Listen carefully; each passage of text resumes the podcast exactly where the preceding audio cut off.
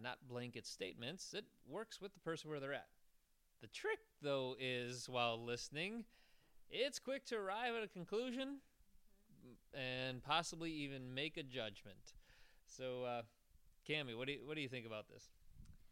Yeah, I think that sometimes as Christians, we unknowingly put ourselves on a pedestal. We don't mean to, it's not our heart, but I think that sometimes we create this hierarchical list in our brain of sins, and we decide that these sins are really, really bad and these sins are really not that bad, and we almost put ourselves... Usually the distinction of, it's my sin or your sin.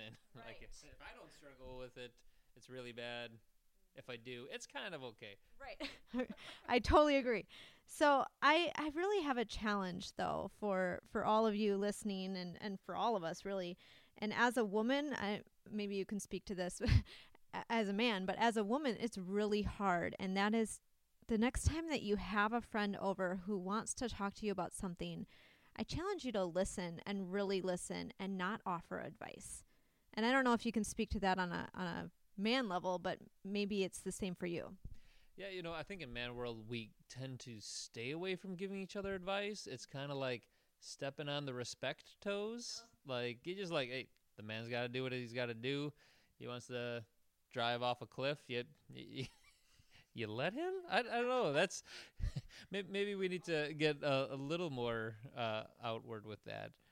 But there is those knee-jerk responses, especially from a anchored point in Jesus of, that's wrong. I should say something. I should tell them they're wrong right now. Mm-hmm. Yeah, and what I love is right in the Bible, there's a story that Jesus shares in John chapter 7 where he's teaching the temple and the Pharisees bring in a woman who has committed adultery.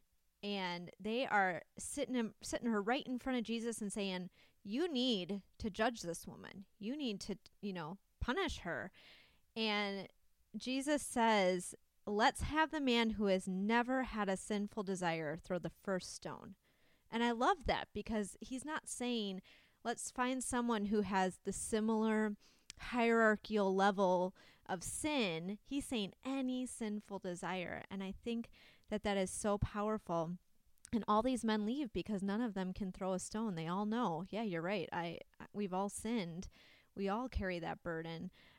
And so Jesus tells her, get up, go, turn away from your sinful nature. And he could have condemned her. He could have let them throw the stone at her. He could have said, yeah, you get the punishment for your crime.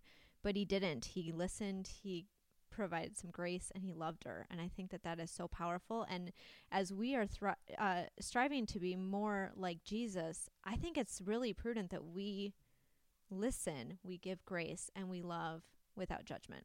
Absolutely. I think there's another text that says that God in his forbearance doesn't judge us at that exact time. Like, he gives us time to repent. He gives us time to turn to love. And, man, if that's what he's done for us, turn around and do it to the next person. Right. I mean, if I had a couple more things I'd put out there, like, it's super important to stop being surprised by sin. Sinful people sin. Like, if that's coming up in the conversation, they're disclosing their hopes, their hurts, and they're just got a bad script of life going. Why are we surprised? Why be shocked? Like, that'd be one thing.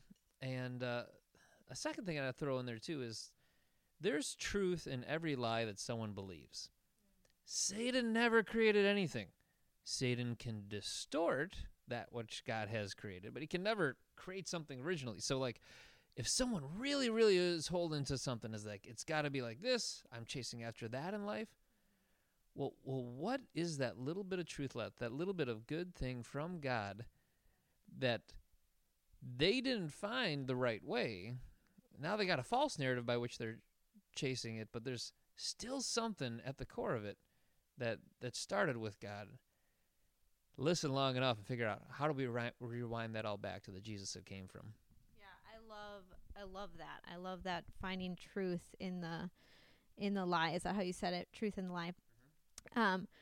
I think also as a Christian, the question I often get from my Christian friends is, how can you be friends with people like that, people who sin that big, right back to the hierarchical idea?